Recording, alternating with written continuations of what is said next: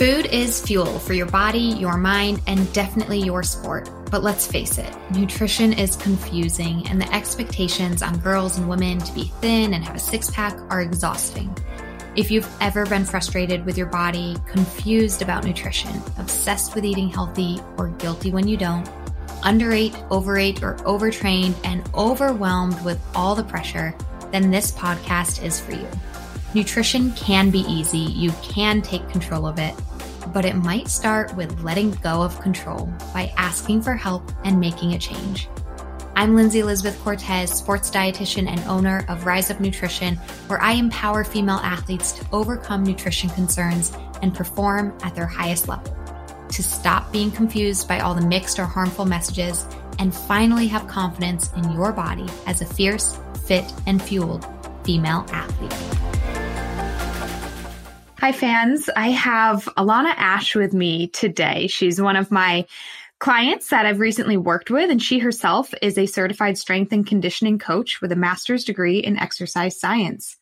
A little bit about Alana. She grew up as a female athlete focusing on soccer. Her soccer team ran a lot for their training. So when she stopped playing soccer and she continued running, she completed several marathons and half marathons. But after being confused as to why she could run a marathon but not even do one pull up, she became interested in strength and conditioning. So that's when Alana went back to school and obtained her master's degree. And as mentioned, she's now a strength and conditioning coach and has her own career with her own business, The Better Coach. When she's not coaching others, she's training herself. And though not training for anything specific at the very moment, she enjoys getting out for runs and getting after it with weight training regularly. So Alana, thanks for being willing to come on the podcast and, and chat with me today. Yeah, it's my pleasure. Thanks so much for having me. Yeah. So, um, I'd love to kind of dig into your past a little bit with as much as you're willing to share. I obviously, since you and me know each other, but you know, you have more of a story of just being an athlete and being interested in in sports and how to make your body you know adapt to running and adapt to strength training. But part of your story also starts with like you know kind of a deep history of of eating concerns that started you know when you were getting into sports as well. I was wondering if you'd be willing to share with our audience kind of what that looked like for you what your relationship with food looked like in the past as more of a youth athlete yeah, sure. And I actually don't know if like I've even disclosed like all of it to you. But so I, I grew up playing soccer and I guess my disordered eating started when one summer I had put on like a little bit of weight. Like it really wasn't an amount, like a, a heavy amount at all, but it was a little bit. And I just, I was a teenage girl, not happy with it and decided that next year going to school that like, okay, I'll like go on a diet and lose a little bit of weight. And I had a lot of anxiety growing up, like just throughout middle school and high school. And I kept a lot of just the anxiety and most things to myself. So when I had this idea that I wanted to go on a diet and lose the weight, I kept that to myself as well. And I didn't know what I was doing at all. I, I think I just attached to like the things that you hear in like magazines at the time, right? Or on headlines. So like carbs are bad, low fat, like all that stuff. And as I was doing that, my anxiety, I think, like I didn't know this, but my anxiety kind of latched onto that. And it was a way for me to just feel in control. And I was also so competitive. Like I wasn't the best soccer player. I was good. I made varsity for four years. I wasn't the fastest player, but I was the hardest working player. Like no one on my team worked harder than me. And once I started to diet, I kind of had that same mentality. I was like, I'm going to be the best dieter ever. And I was, but that kind of ended up blanking on the word, but like, uh, coming back to, to kick me in the butt, backstabbing me, I guess, or that's not the word, but ended up not working to my benefit at that time because at that time, my competitive dieter mentality, it just like took off and like I just would had all these rules and I had like it ended up to be full blown anorexia by the time I was I think a senior in high school. Yeah. Yeah, um I think it's so interesting because some of those this is why disordered eating and athletics it's one of the reasons why there's such an overlap is because some of our personality traits that help us excel in sport of being super competitive, being super regimented or hard on yourself which in many ways can bring success you know as as being a great one of the hardest workers on your soccer team that that brought you success in many ways and having those kind of personality traits but when we apply it to eating yeah it it doesn't work quite the same Right. Right. It doesn't result in success the same way, but we are so good. Uh, if you relate to, to, you know, like that's kind of my story too, you know, of just being so, com- I got so good at dieting. I got, so, and whether that's the right term or, or not that people relate to these days, like I, I got good at just being strict with my nutrition, but that wasn't, didn't result in the performance the same way that being strict with your practice times or dedicated to your skill work is, right? Yeah, and I think it's worth it to maybe even like go into that a little bit further because I also remember just being a, a teenage girl and even when I was in treatment, just like I have to weigh less than you or I have to not eat as much as you, right? So like it kind of falls into that. And even not in treatment, like in high school, when I was still um, eating with my friends in high school, like just making up those rules or playing like those little games with my eating disorder. Like if another girl was eating that much carbs or that many carbs, like I'd eat less than her. So, so yeah, it's just, I think that's definitely worth pointing out as well because I feel like a lot of people probably do that. Yeah, it becomes a game. Yeah. Right. It becomes a competition. And I think the word I, I, had a conversation with one of my clients this week and, and she was using the word comparison. Like, why do I keep falling in this comparison trap of comparing you know, what I ate and how I moved today to what I ate and how I moved yesterday or what my friend is doing too. And, and I'm so glad that we're talking about this now because it's more than just a comparison. It's that competitiveness. Yeah. And then it also got dangerous too because I would like, I remember I would be standing in the shower and like ca- trying to count how many calories I ate that day. And if I did a certain amount one day, well, then the next day it had to be either that or less. Like it couldn't be over. Yeah. Yeah. So obviously these are things we're saying like, well, it makes sense. You know, you had that competitive nature and drive, but it wasn't working. That obviously was not a good thing. And it, we, we want to be clear about that. And it was full blown, you said full blown anorexia by senior year of high school to the point of going to a treatment facility for it, right? What was, I'm, I'm also interested to know because you were in high school at that time, like you might think differently about it now, but if you could go back to your high schooler self, like, did you have any moment where you were like, this is bad? Or was that a, a forced thing for you with, you know, your parents kind of forcing you into treatment or anything like that? Yeah, that's a good question. It's now, like, I, I definitely could look back on it and have a little different opinion, and I'll talk about what I think now. But I remember at the time, there was part of me that wanted to go and knew that I needed to go. Mm-hmm. That wasn't the whole part of me. I think there was also a bigger part of me that when I went there, like I just, I did not want to let go of my eating disorder because it made my anxiety manageable, or at least I thought so. And I think I remember just like going there and thinking that I wasn't as sick as everybody else there and comparing myself to everybody else there. And I wasn't doing the work that they asked me to do when I was there. And like, I just remember thinking like, okay, I'm here, I'm getting help, so it's going to get better. But I didn't equate the fact that like I had to continue, I had to not restrict to get better. Right. So like I, I was still restricting when I could. Um, it was an outpatient. So I, I think I had two meals there and the rest of what I ate was at home. So I was able to restrict at times. So at the time, I guess that's how I thought about it. But like now, I yeah, now I guess I have the hindsight to to realize that didn't need to be there. Um, but I also I think also have the hindsight of knowing that like timing is everything, and like I got better when it was right for me to get better, and when the eating disorder just wasn't serving me anymore, and it was more hurting. Mm-hmm. Yeah, I think it's just interesting to reflect upon because it you know, yeah, just going to a treatment center or if it's outpatient or signing up with a dietitian, like working with a therapist, that doesn't just mean you'll get better. You have to put in the work. And so, in order to do that, you really do have to find your why, your reason why. And because eating disorders can be so manipulative in your brain, it can be hard to find that reason why. It can be really, really difficult to find that reason why because, like you said, it you felt like it was a way to manage your anxiety. We know in the long term that wasn't. It was creating more anxiety, but like in the moment, sometimes it can be hard to separate that. Yeah, definitely. And I probably didn't even realize that like up until recently. Yeah. Yeah. Interesting. So, you know, you you did eventually, you know, get better and, and get out of that state of anorexia.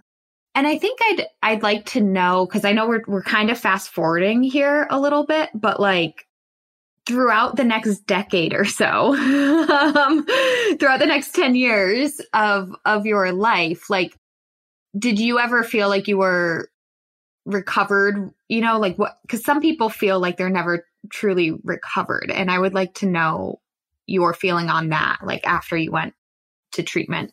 Yeah, so what what happened with me was was interesting and like I don't at all recommend this for anybody to do. When after that treatment, I was a senior in high school at that time. So I went away to college the next year and for the next 4 years I was in college and I got into drugs and alcohol very heavily. So that made the eating disorder voice turn down. And I actually remember when I was in college, like just doing, my friend had a prescription to a certain drug and she gave me one. And like taking that was the first time where I just didn't think about food for like five consecutive hours. And that was just such freedom to me. And like I loved that and started to chase that one instead. So that went on, I guess, until I was 25. And from like after that eating disorder treatment center to when I was 25, it's kind of like food. Not that food wasn't an issue, but the drugs and the alcohol took over and that became the main issue. And then getting sober, like I remember I was so afraid that my eating disorder was going to crop back up because I never really dealt with it. And it did. And then it wasn't until I would say maybe when I was like 28 ish that I finally felt recovered from it. But it took me like just going back to therapy and sobriety, and it took me working with a few more dietitians. And like I also had a lot of life changes going on during that. So like I think once everything kind of settled down into that, like it, it obviously didn't just go away, right? But I think I also developed tools and insights to not really listen to those voices that I knew were hurting me. That makes sense. Yeah. Thank you for sharing this, Alana, because this this is very common for when we kind of stop one negative or self-destructive behavior that it can almost just transfer over into another if we're not addressing the root problem, right? Uh, which we haven't even gotten to that just yet, but you kind of started this conversation with saying anxiety, you know, co- like maybe anxiety was the root problem. We tried to control it with with eating, had to fix that, and then it turned into, you know, drugs or alcohol. Many other people might relate to over exercise, like okay, now I'm eating okay, but now I'm over exercising and ab- abusing movement, or other people might turn to promiscuity or something like that, attention seeking behaviors, self harm behaviors. Like it's very eye opening. And I think I want to highlight this to listeners of the importance of getting to the root problem so that it doesn't just transfer over into something else, which is something you experienced, you know?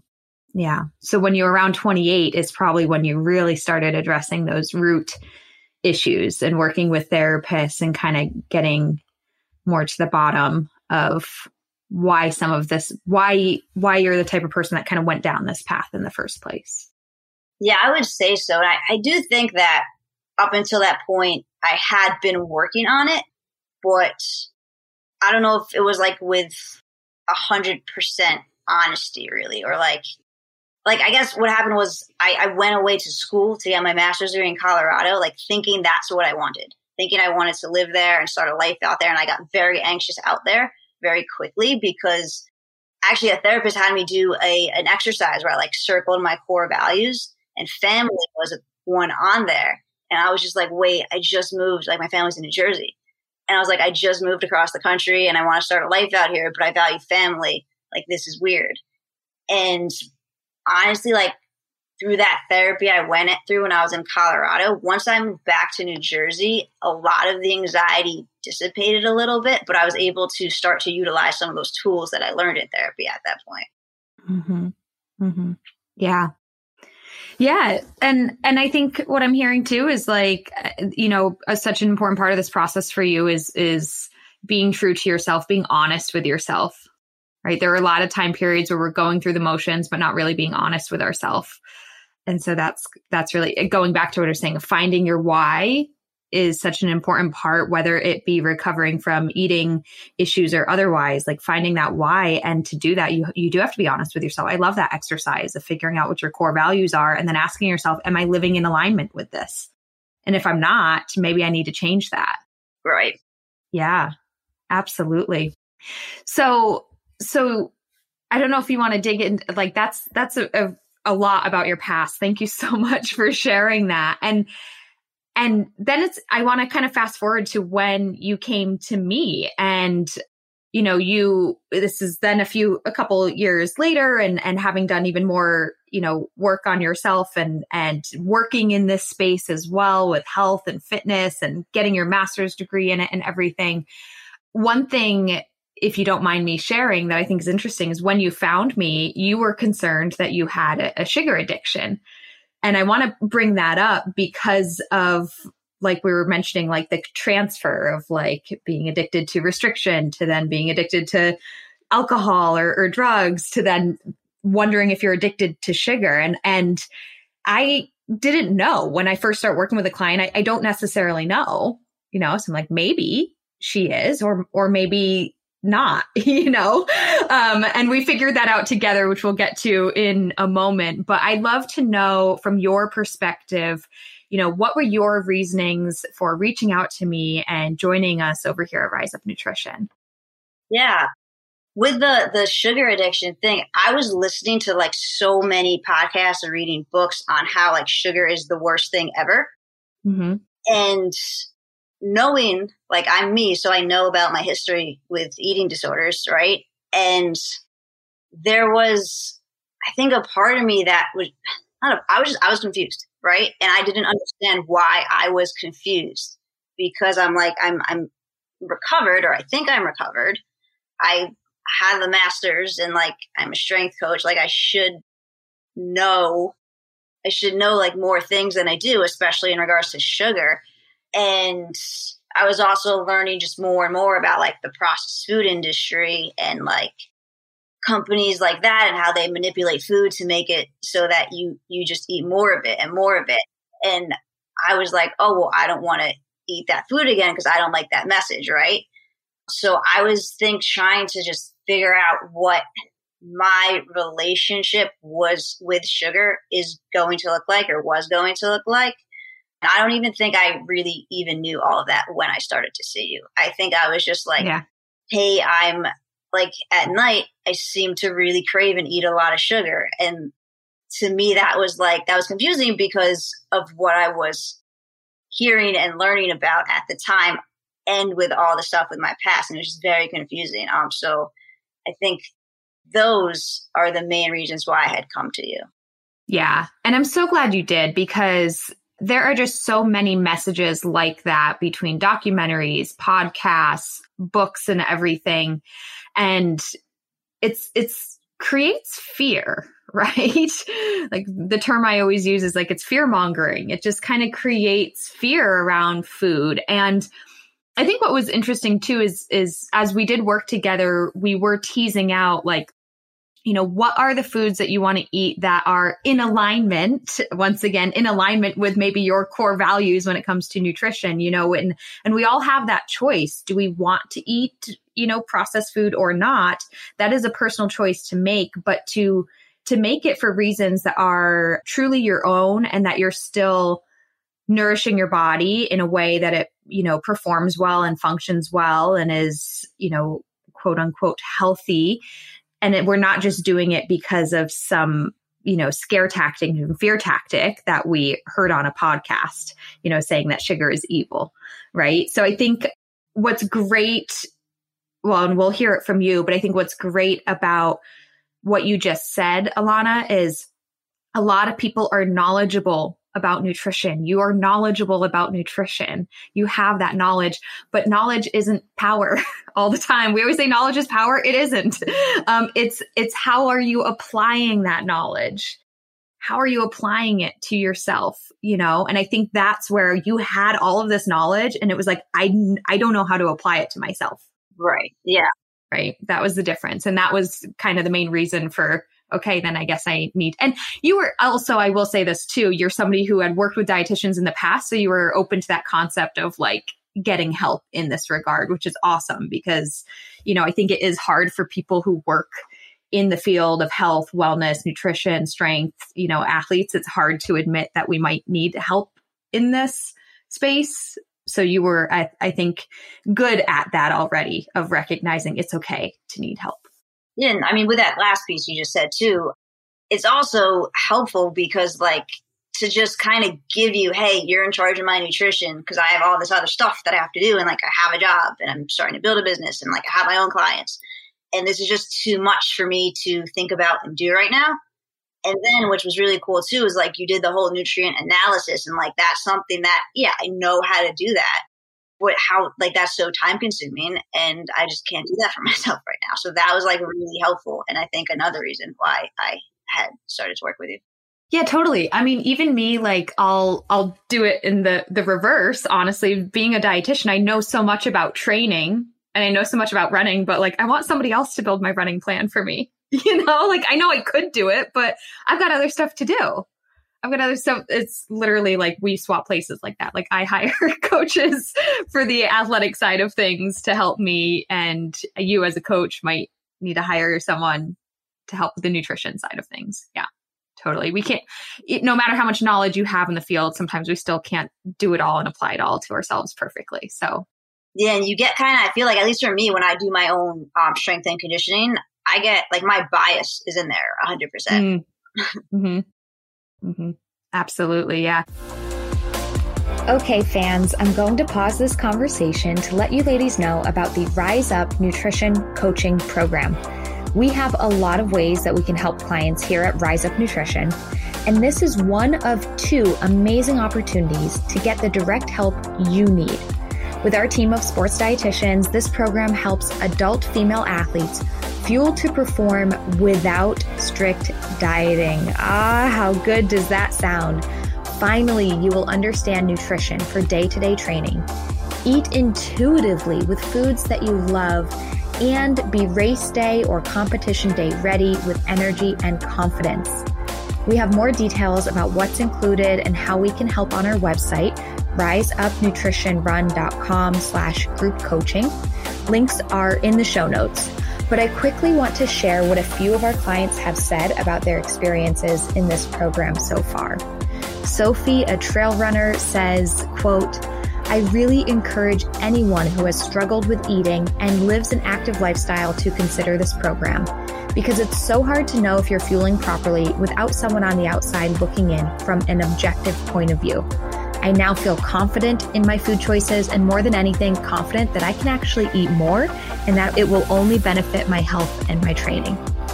Sarah, another one of our clients and triathlete says, quote, for anyone that is struggling with diet culture, a history of disordered eating, and is trying to learn how to eat and fuel, this is a program they should strongly consider. I've been active my whole life, and trying to fit a mainstream diet has never worked. In fact, it's created more problems than good. Working with Rise Up Nutrition has made things very simple. So, again, if you are an adult female athlete that wants to perform better without strict dieting, click that link in our show notes to apply to the Rise Up Nutrition Coaching Program, and we would be thrilled to have you join us. Until then, we will get back to the conversation.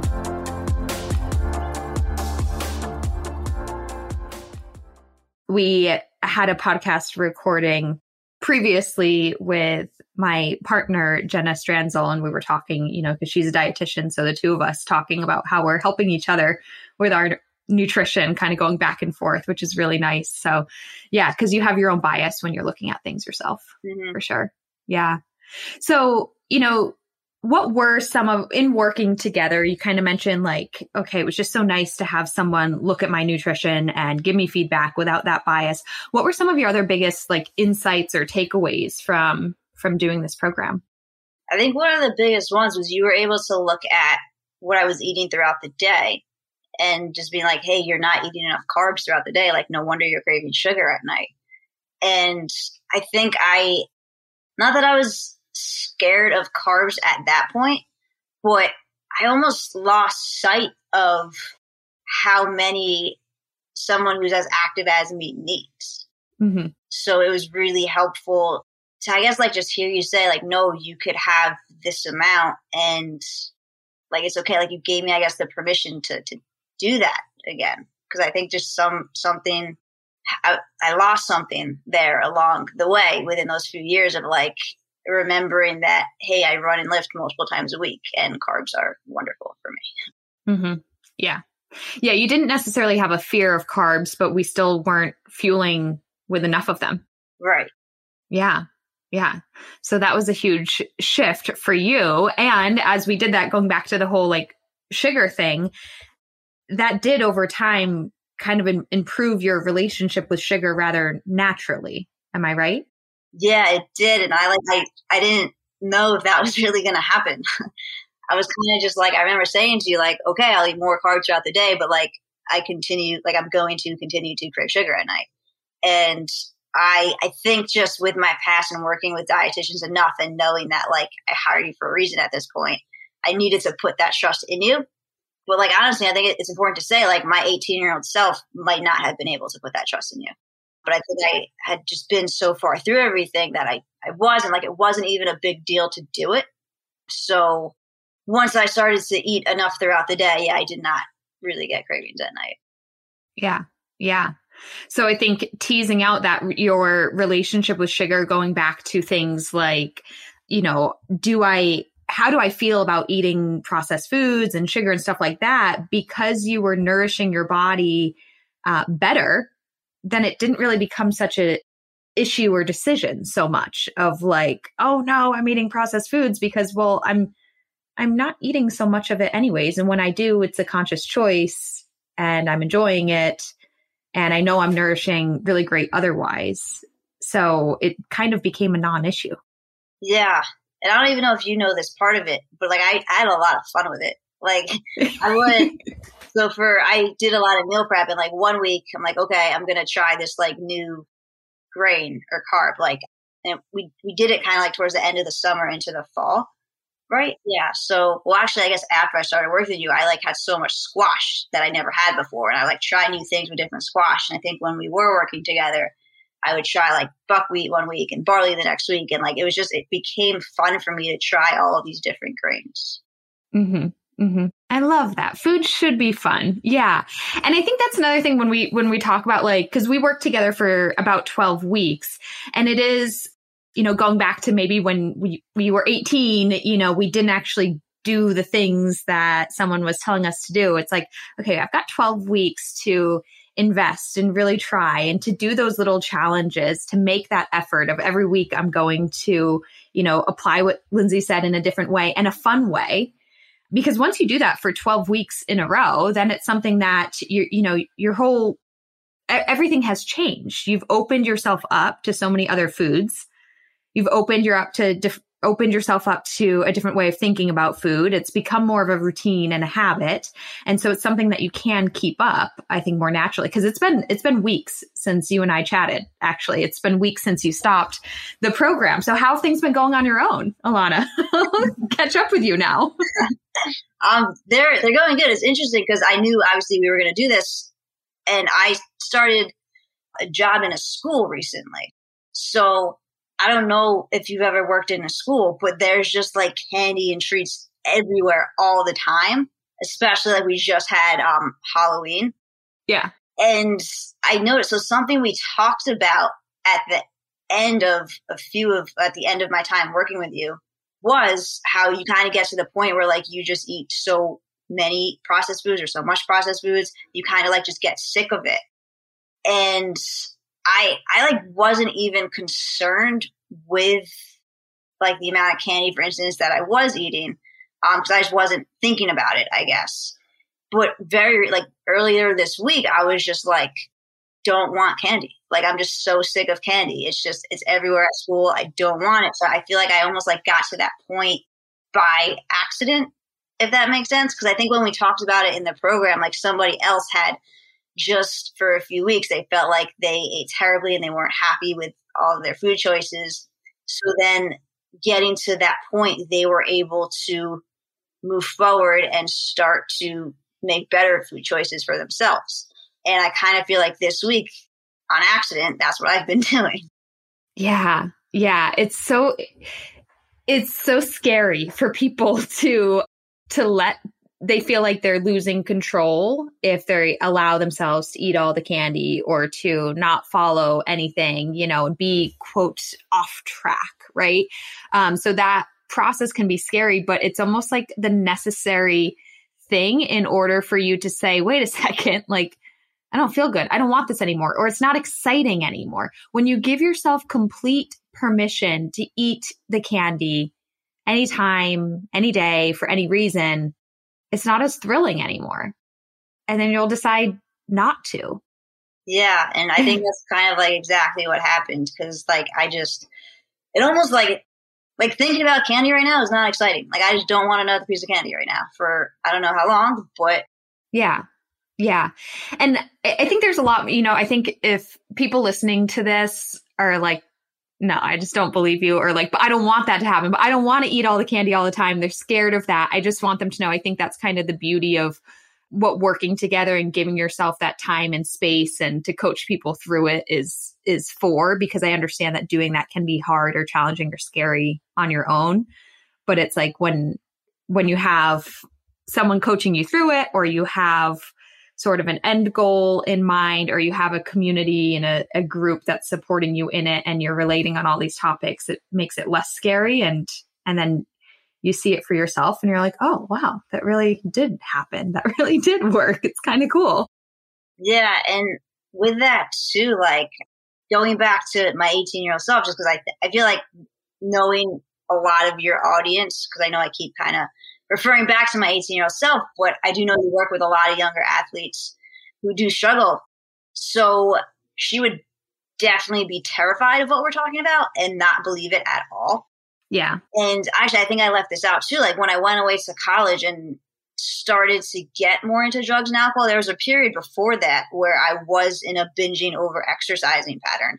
Mm-hmm. And I had no control. I just I kept eating the candy, right? I kept eating the sugar and I did not have control over it. But I think what's so important about what you just said is that I didn't have any support at that time. And like I was super isolating, wasn't really like making friends even, so I had no one to like even feel comfortable saying like, "Hey, I'm I'm not okay right now." So yeah, doing it I think just working with somebody in a supportive environment is definitely huge. Yeah, totally. And I'll pause for a moment. I appreciate you being so aware of of my audience so I want to pause for a moment and just let listeners know that I have a few different ways that I can help clients. And for people who do need more support, maybe for those younger female athletes, we do offer more intensive support and programming versus what Alana went through is, is our group coaching. And that's because even though she might have, you know, this, this past, she's, she was in such a different place when, when you came to me. You're in such a different place. And I wouldn't say that you had an eating disorder or disordered eating even we just had we just wanted to figure out how to fuel better and have some help in the process. And so I have a different program for um, people like Alana. And you don't even need to have a, a past like that necessarily. If you're just like, I, you know, relating to the, yeah, I heard that I'm supposed to eat. I had a client this week say, I heard I was supposed to eat 25 vegetables, different vegetables a week to help my hormones. Is that true? And I was like, okay, let's talk about this. No, I don't even know if I can name 25 different vegetables off the top of my head right now, you know? Um, so, so we do have different programs depending on exactly what your needs are. And so if you need that intensive, support if if this does seem scary overwhelming or you're relating more to alana's 18 year old self we have programming for that. Or if you're someone more where alana's at now where it's like i just need a little bit more guidance a little more support a little more teasing out of this a little bit more you know application and individualization to myself to fuel better and say perform better because we haven't really even chatted about this yet alana but you know you have performance goals. You're a strength and conditioning coach. You you know you have goals in that regard too. So dialing in your nutrition was important not just for not being confused with all the mixed messaging but for your personal athletic goals. And i'm curious to know you know you're not training for anything specific right now but how has these shifts in your nutrition uh, made a difference in kind of your your everyday training and performance has it? Yeah i i'm happy you asked that because as you were talking i was thinking about how we were talking about how you had me eating more carbs throughout the day. And very quickly once i started to do that i noticed that i had so much more energy in the weight room throughout the day. Like i think i just kind of sort of gotten back into weightlifting um, in the gym just because COVID had happened. So like I think we I started going back in like March or April consistently, and then I started working with you around August ish. So like I was making slow progress during that time, but also like kind of feeling almost like just bored and stale with my training too. And then once I started to eat more throughout the day, I had the energy again to like go in and it was fun because then I started to be able to lift the same amount of weight, but with less effort. And I think a lot of it was the food. It was also like just a little bit of, of timing. Um, but yeah, I definitely had more energy there as well. So I think like as I worked with you and being able to see that shift definitely also helped me kind of build that trust to be like, hey, if I keep doing this, like eating the more carbs during the day, then yes, I won't have cravings at night, but like also I'm going to go crush it in the gym more. So win win. Yeah, win-win. It's more fun. You feel better about your performance and and your day is just better. Yeah, for sure. yeah, yeah, it's awesome. And that that motivation builds too, right? It's that momentum of sometimes because sometimes I think as athletes we can get into like we we want to train most days, but then we get into those funks or like low motivation or something, and that can happen for a variety of reasons. But if one of them is your nutrition, it's like we'll change your nutrition, and that might give you that momentum and get you re excited about your training plan or what it is you're doing. Kind of builds momentum there too. Yeah, and also one thing that we had talked about, it wasn't just me, like it was a lot of the women on the call, was to have food, like to have a pre and a post workout. Cause I just like completely forgot that that was a thing I should be doing. so I think once we did that too, it gave me a little bit of a boost to go into the gym. It kind of almost felt like when I would have snack before working out, like this is my pre workout. So it kind of felt like that. And Oh, also one thing that I still do from when we talked about with the post workout is we talked about like having I haven't had a pop tart yet, but something like a pop tart after you work out, just to yeah. your muscles get that sugar back in them. So I, I still like do if a piece of candy's around, like yes, I'll enjoy that after working out. So yeah, that's that's definitely been a fun thing I've been utilizing still. Yeah. You know, that's the second time you kind of mentioned of like yeah, I just kind of forgot or just kind of stopped, you know, doing pre and post workout, or I just kind of forgot about how many carbs I should be eating. And, and so I think I just want to highlight how common that is for people. Again, we might have the knowledge, but we're so, you know, caught up in our lives and we forget exactly what to do. And, the, and this is the value of having someone point it out to you or challenge you to it. And then to go through the process and, and remind yourself of, oh yeah, this is why this is why I'm doing it because I feel better, because I'm fueled better, because I'm crushing it in the gym better. And so yeah, it's it's a lot of people might be knowledgeable about things, but we're not actually doing it in our day-to-day lives. and and that's the value of a coach and i want to actually shift gears as i'm talking about that now and say the value of a coach and i, I kind of want to just shine the light on you alana you have your own business as a strength and conditioning coach and uh, you call it the better coach which i love uh, do you want to share with with our listeners you know what type of clientele that you help personally yeah and thank you for the opportunity uh, for that so yeah, the better coach, it's geared towards youth female athletes. So right now, most of my clients are middle school. Some are actually a little bit younger. And I work on with them building strength, but also learning how to move their bodies a little bit better. Um, so I guess to go into that a little bit more, my, most of my experience in the working with clients and athletes in the weight room have been with high school or college level.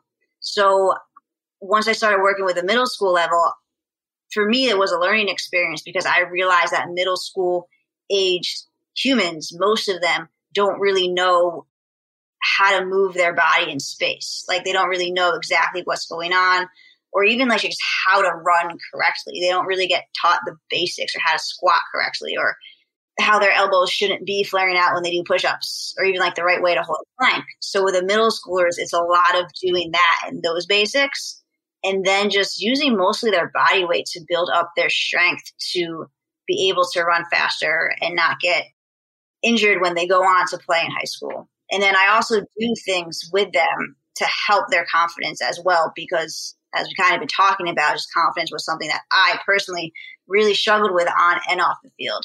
So, like one of my clients right now, we're working on this isn't confidence, this is actually a little bit nutrition. They they just don't drink water.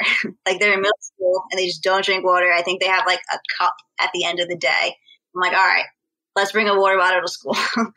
um, so like we're working on th- stuff like that. But then I do also like there's another client over the summer that I worked with where we worked on confidence, and I would have them utilize different tactics. Like one that they really liked was a, a little highlight highlight reel. So at the end of our sessions, I would just have them. They would just lay there for two minutes, and I would just have them think about like their best moment ever. It didn't even have to be in soccer, and they would just think about that in detail. And they loved that. So, yes, that's in a nutshell what the better coach is. Yeah, I love it. And I also I've had so many conversations with people on this podcast as well talking about how athletes like we're specializing so much sooner you know at a younger age they're specializing or getting more competitive when i say so much sooner i guess i mean like even for me when i was a youth athlete and i was pretty competitive and gymnastics was my main sport so i did get into that young and kind of specialize in that, but I was still doing other things. I was still doing basketball, skiing, soccer, you know, being kind of multi sported. And then even the generation before me probably wasn't even that dialed in and was more just doing like playtime. So it's like as our generations of youth athletes continue, we seem to be specializing in a specific sport younger and younger and younger. You know, you have 12 year olds that identify as runners, like I'm a runner. And it's like, wow. But if you haven't, had some fundamentals to really build up your strength and like you said learn how to run properly or squat properly because if we're specializing so much so early and we don't have those fundamentals down i think that's where we run into issues with form with injury as well as the mindset piece like feeling that pressure the eating piece not doing everything quite quite well or quite right and that's i think a lot of our youth athletes are getting burnout, getting injured, developing eating disorders at a younger and younger and younger age because of this. So I really value the work that you're doing of addressing those fundamentals with your youth athletes and also bringing in that, okay, I'm training them, but we're also we're getting them to drink enough water. We're getting them to uh, build their confidence. You know all those important things. And I want to highlight too, like on your website, which I'll include the links in the in the show notes. You have some some blogs. Uh, you put out blogs recent often, and you have some that I, I just think really highlight exactly what you're talking about about how lifting will not make you bulky. So, kind of addressing a lot of fears that a lot of female athletes and youth athletes have. You have a blog called Your Body is Amazing. So, really helping people embrace that. And, and who better than to come from you, somebody who's kind of been through the ringer with that. And another one called Stop Using Exercise as Punishment, which is just so great to hear from a strength coach of this is, this is not punishment. This is something to bring joy and goodness into your life. Yeah, for sure. That's awesome that you went in there and you um you wrote you're featured on the Why Lifting Will Make You Bulky one, actually. Yeah. Yeah. Really good stuff on there, Alana. So so amazing work that you're doing and we will include your your links because you you do work with people locally to the New Jersey area, but you also have some some virtual options, is that right? Yes, I do. Okay, great. So if you're in the New Jersey area, you're wonderful. And if you're not, you can still reach out to Alana. Yes, for sure. Thank you so much. Yeah. So, Alana, just to kind of close this out, I'd love to know if you have any final advice to listeners or people who might be interested in joining some of the nutrition programs here at Rise Up Nutrition and, and getting that help and support like you did.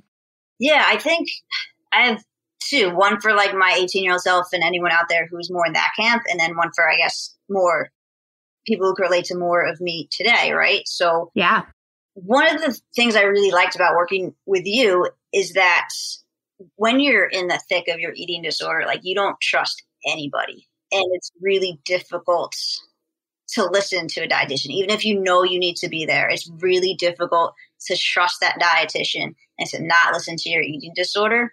But one thing that was I at least believe it might have been a little bit easier, I feel like, to work with you because you were just so transparent and honest with not only like your past when you thought it would be helpful, but also like there were just some days where even you would share in like your little wins or just something like that week that you had done and been through and it just made it so much like you were just very much relatable i feel like. And that was like super helpful. And i actually would think after a few times we'd get on our calls how like man, I wish I worked with someone like her when I was 18.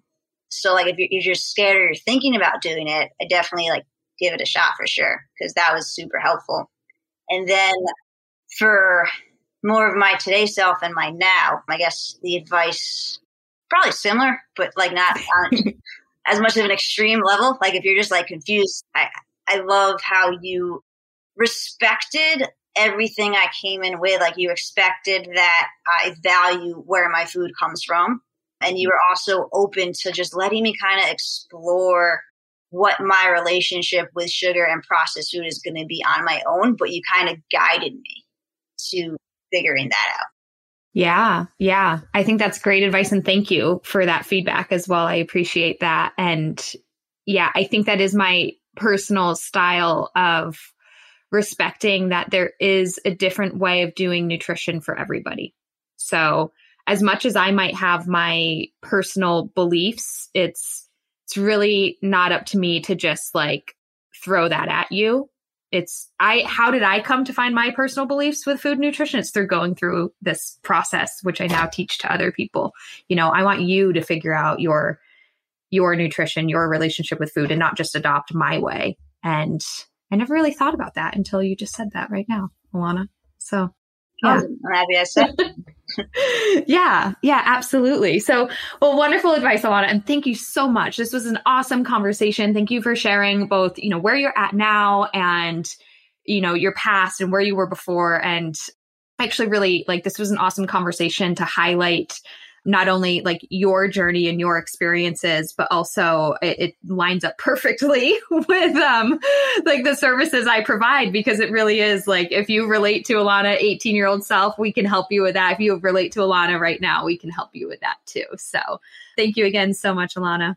Yeah, thank you too. This was so much fun okay, we're recording again. I almost wrapped up this podcast and then I realized I forgot to ask Alana all of our fun questions at the end of every episode. So, Alana, if there's one food you could eat every single day for the rest of your life and never get sick of it, what would that be? Sushi sushi. Although, if we reflect back on our earlier conversation, if we ate a food every single day, maybe we would get sick of it, just like candy. I don't know. I don't know, right? But sushi, amazing. Is there good sushi in New Jersey? We yeah, the ocean's like not too far. Yeah, so it's good. All right, awesome. Awesome. You are, uh, we've had that answer quite a few times. So it's, yeah, yeah. People, I, I love sushi too. It's one of definitely one up there as far as cuisines go. Amazing. All right, Alana, what is your favorite sport to participate in? I think it's still got to be soccer. Yeah, lifelong soccer lover. What about as a spectator? I love watching professional hockey. I'm a big Rangers fan. Awesome. I like hockey too because it's such a fast paced like sport. It's so fast and yeah. kind of just thrilling. Amazing. All right, Alana. And then if there is a female athlete out there, whether professional or someone in your personal life that you want to give a shout out to for just being a role model or being what we call fierce, fit, and fueled, who would that be and why? So I kind of have two, right? So I guess the first one isn't, there's also multiple there. So uh, growing up, just like the whole women's soccer team in the late 1990s, like Mia Hamm, Brandi Chastain, that whole team, like I just looked up to them so much, and they're like still doing pretty awesome things now. So all of them. And then also, I just feel like there's a lot of female athletes out there like me who like might not necessarily compete, but we just love working out and going hard and are just still putting in the work every day because we love it. Um, so yes to to those girls or women. I love it, and and I wish there was like a better term we can come up with for us because sometimes we're like, you know, the everyday athlete or like the recreational athlete, and it doesn't give us enough credit, right?